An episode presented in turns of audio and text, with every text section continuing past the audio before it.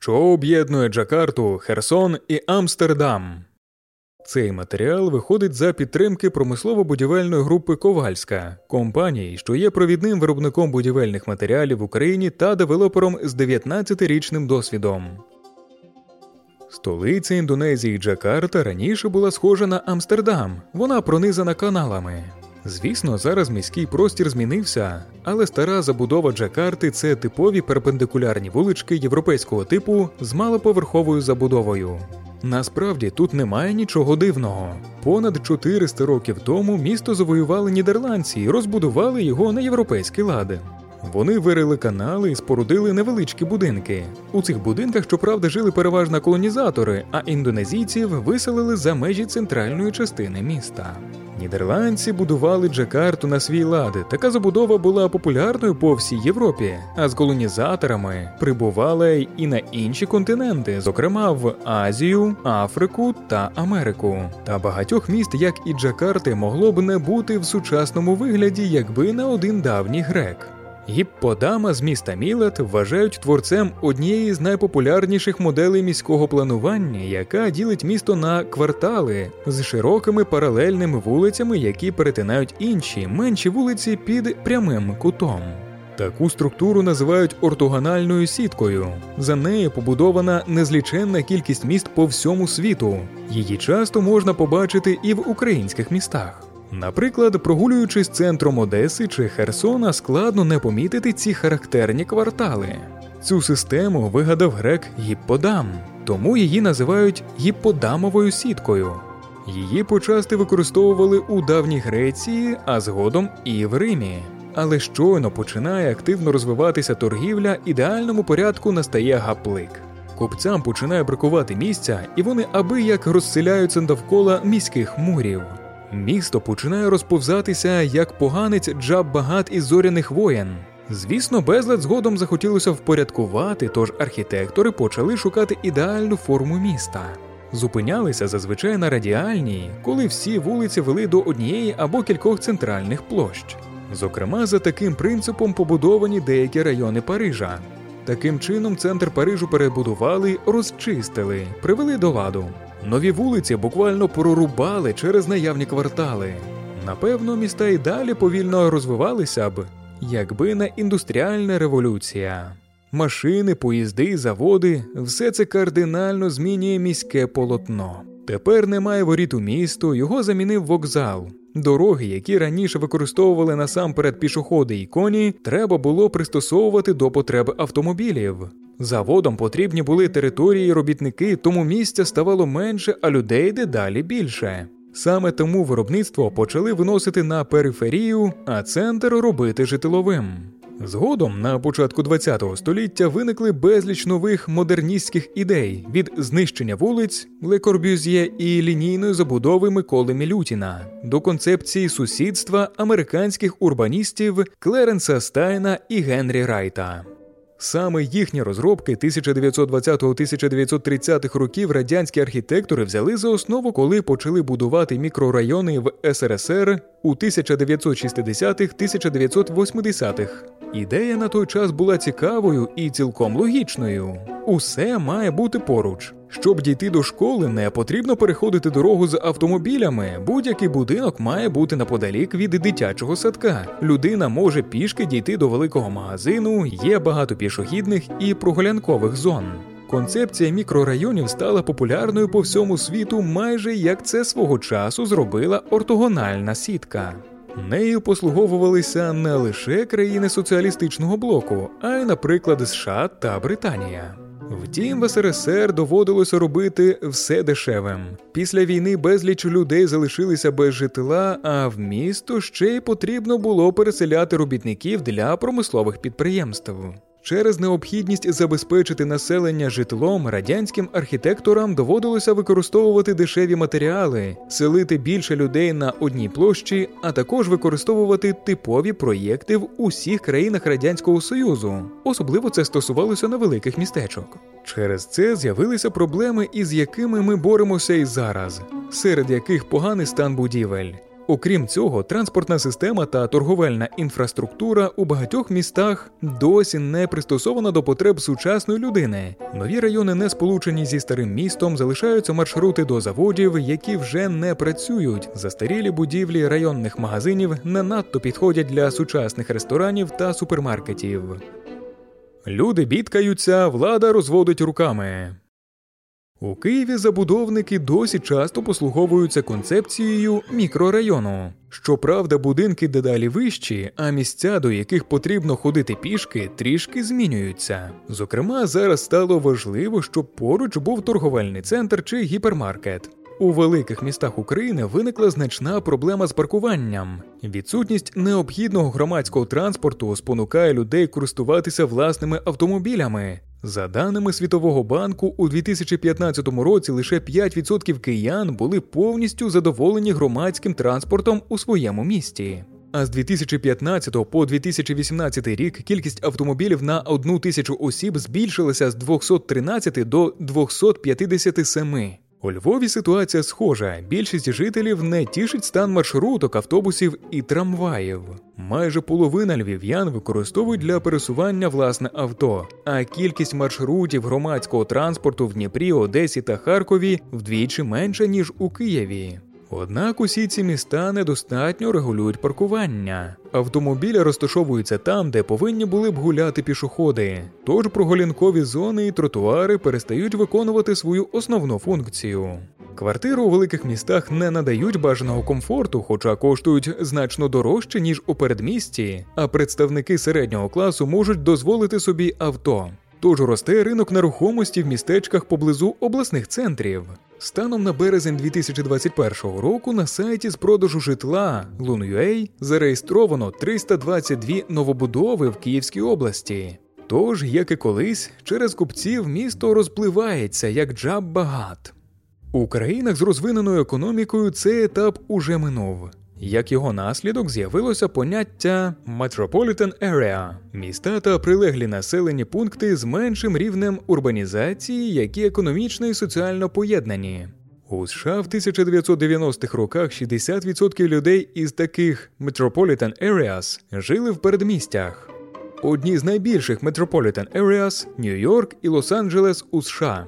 Наприклад, Нью-Йорк із прилеглими містами простягається на 12 тисяч квадратних кілометрів і охоплює міста у трьох різних штатах. В Україні на статус таких регіонів можуть претендувати Київ і раніше Донбас.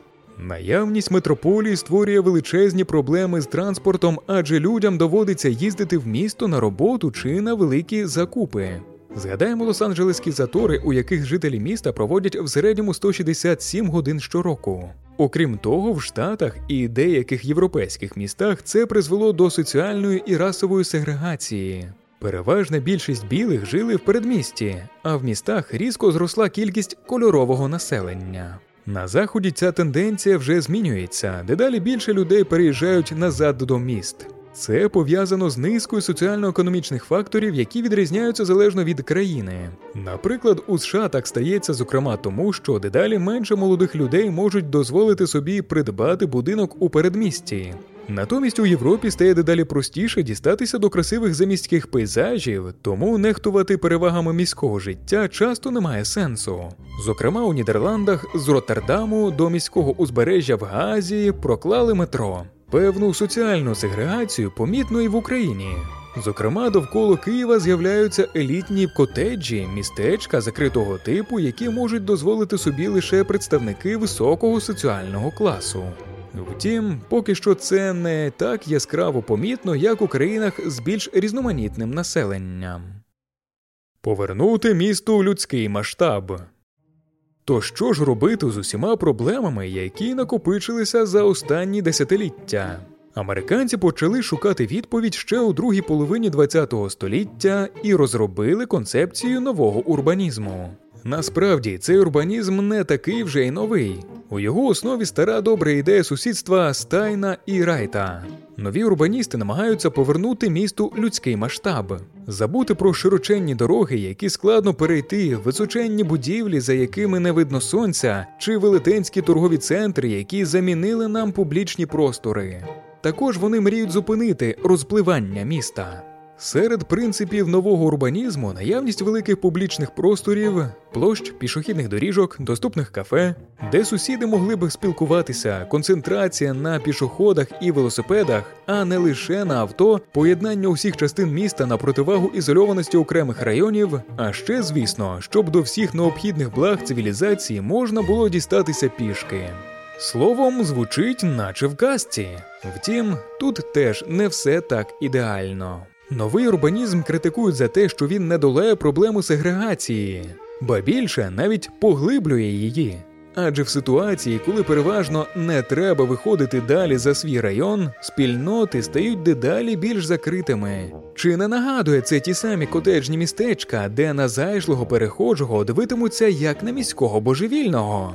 Попри це, архітектори створюють чимало проєктів, які відповідають принципам нового урбанізму. Наприклад, Австралійська рада з нового урбанізму допомогла спроєктувати десятки міст в Австралії і Новій Зеландії за цими критеріями. Новий урбанізм, зокрема, і тренди у плануванні міст загалом спрямовані на певне повернення природи у міський простір. Йдеться і про озеленення вулиць, і про зустрічі з природою у дуже несподіваних місцях. Так, міська влада Вашингтона, столиці США, обіцяла 40% пішохідного міського простору покрити кронами дерев до 2032 року і вже майже досягла своєї мети. Тим часом у бізнес-кварталі Мілана височіють дві будівлі, повністю вкриті вертикальним лісом, боско-вертикалі, які раптово виникають посеред бетонних споруд. У 2014 році Боско Вертикалі навіть отримали архітектурну премію International High Rise Award. Проєкт став таким успішним, що архітектору Стефано Боері замовили схожі будівлі у Швейцарії та Китаї. Схожий, але трохи скромніший за кількістю зелені проєкт Хмарачос Земет побудували у Таїланді, і він теж отримав премію High Rise. Що й казати про Сінгапур, який повинен стати містом садом і поки що впевнено до цього прямує. Місцевий аеропорт нагадує оранжерею і має найбільший у світі 40-метровий внутрішній водоспад. Вертикальні сади тут зовсім не фантастика, а норма, так само як і практика садити десятки тисяч дерев на рік. У місті державі навіть започаткували день садіння дерев, який святкують з великим розмахом. Таке тяжіння до натуральності частково зумовлено збільшенням обізнаності про масштаби шкоди, яку людство завдає біосфері. Тож дедалі більше архітекторів звертають увагу і на концепцію нуль відходів. Наприклад, Буллі Центр у Сіетлі, штат Вашингтон, має систему збору дощової води на даху, компостує відходи з туалетів і забезпечує себе електроенергією за допомогою сонячних панелей. Загалом у США в 2016 році було близько 200 будівель, які реалізували концепцію нуль відходів. У Парижі взагалі вирішили, що всі нові будівлі мають бути обладнаними сонячними панелями або рослинами. Кожен новий приватний будинок Євросоюзу з 2021 року має бути Nearly Zero Energy, тобто енергія для його забезпечення має вироблятися з відновлювальних джерел. Загалом можна виокремити два основні напрямки розвитку: орієнтація на потреби середньостатистичної людини та на сталий розвиток, те, що називають англійським словом sustainable. Ці цілі стають дедалі більш досяжними завдяки великим даним. Протоптати стежки до комфортного життя. Архітектори університету Мічигану не поспішали прокладати асфальтовані доріжки до корпусів. Минав час, студенти ходили подвір'ями і шукали найкоротші шляхи до будівель, створюючи так звані «desire paths» – протоптані ґрунтові стежки. Згодом архітектори прийшли до університету і на місці цих стежок поклали асфальтовані дороги. Цей принцип планування простору можна вважати таким собі прообразом планування ери великих даних.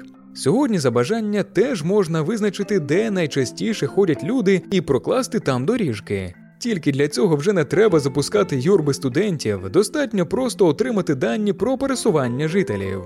Завдяки великим даним можна зібрати неймовірну кількість корисної інформації для людей, які планують міста. Скільки людей бувають на певних станціях метро, і коли вони це роблять, де люди частіше їздять на автобусах, які визначні місця вони відвідують, де збираються затори і треба будувати нові розв'язки, де варто додати дерев чи відкрити супермаркет. Тепер техдосягнення людства використовують, щоб полегшити нам життя. Щоб це стало можливим, зазвичай потрібні три технологічні рівні. По-перше, у людей повинно бути достатньо смартфонів та інших пристроїв, під'єднаних до швидкого інтернету. По-друге, треба розробити спеціальні додатки, аби люди могли користуватися перевагами технологій, а розробники збирати дані. По-третє, важливо, щоб міста, компанії та громадськість впроваджували і використовували ці технології. Вони можуть допомогти поліції боротися зі злочинцями. Нейронні мережі аналізують великі дані, визначає закономірності поведінки і допомагає визначити, наприклад, скільки патрулів потрібно розмістити у певній місцевості. Ба більше людина створила нейронні мережі, які дозволяють передбачити злочини і відповідно швидше реагувати на ситуацію, якщо вона виникне. Звісно, у цьому процесі не можна забувати про права людини, адже у технологіях досі з'являються упередження через недосконалість даних та необ'єктивність самих розробників. Наприклад, у США расові стереотипи дуже заважають ефективно і безпечно впроваджувати систему передбачення злочинів. Завдяки технологіям також можна зменшувати втрати електроенергії, води та інших ресурсів. Цьому допоможуть, наприклад, датчики протікання води в міських системах. За даними консалтингової компанії McKinsey, таке цифрове відстеження допомагає зменшити споживання води на 10-20%. Тим часом у Києві вже використовують дронів з тепловізорами для пошуку дефектів у теплотрасах. Та чи не найбільше технології зараз запроваджують у транспортній сфері? Це одна з очевидно важливих проблем, яку жителі відчувають на собі тут і зараз. А до 2030 року все буде ще гірше. Відстань, яку людям доведеться щодня долати, ймовірно, зросте на 25%. Відстеження пасажиропотоку допомагає створювати чи скасовувати певні маршрути, додавати зупинки, змінювати шляхи вже наявного громадського транспорту. Зараз чимало міст впроваджують ці технології тестують їх. Такі елементи є в скандинавських країнах і США, а Дубай обіцяє стати супертехнологічним до кінця 2021 року. Єдину картку на транспорт запровадили й у Києві. Ймовірно, у багатьох містян є картка киянина або Kyiv Smart Card. Ними можна сплачувати за проїзд у громадському транспорті, а система заразом збирає аналітику щодо пересування людей у місті. Окрім того, у Києві створили велику відкриту базу даних інфраструктури і навіть тестували систему міського відеоспостереження. Також у столиці 2015 року розроблена транспортна модель міста, яку проспонсорував Всесвітній банк. Завдяки їй, наприклад, визначили, якщо зменшити кількість смуг транспорту на хрещатику до чотирьох і замінити їх на смуги для громадського транспорту та велодоріжки, ефективність пропуску автомобілів зменшиться до 10%, а ефективність пропуску людей зросте в декілька разів. Однак місто поки що не користується цією моделлю, щоб ухвалювати рішення. Втім, технології завжди треба використовувати з розумом і не передати куті меду, щоб вони не стали на заваді комфортному життю людей. Зокрема, велике занепокоєння викликають системи розпізнавання облич, які не завжди точні і можуть порушувати особистий простір жителів, а також використовуватися для зловживання владою, як це було, наприклад, з учасниками протестів у Гонконгу. Зрештою, технології досі не ідеальні, їх можна легко хакнути, і для цього навіть не обов'язково знати програмування.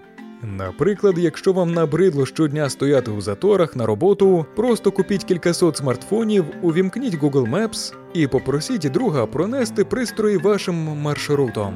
Це створить штучний корок, і люди, які користуються гуглівським навігатором, навіть не подумають ткнути носа на вашу дорогу. Саме так зробив німецький митець Саймон Векерт. Він прогулявся цілковито порожньою центральною вулицею Берліна з великим візком смартфонів. І все завдяки технологіям, якими місто неминуче обростатиме найближчими роками.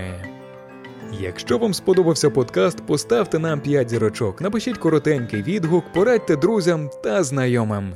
І буде вам наука!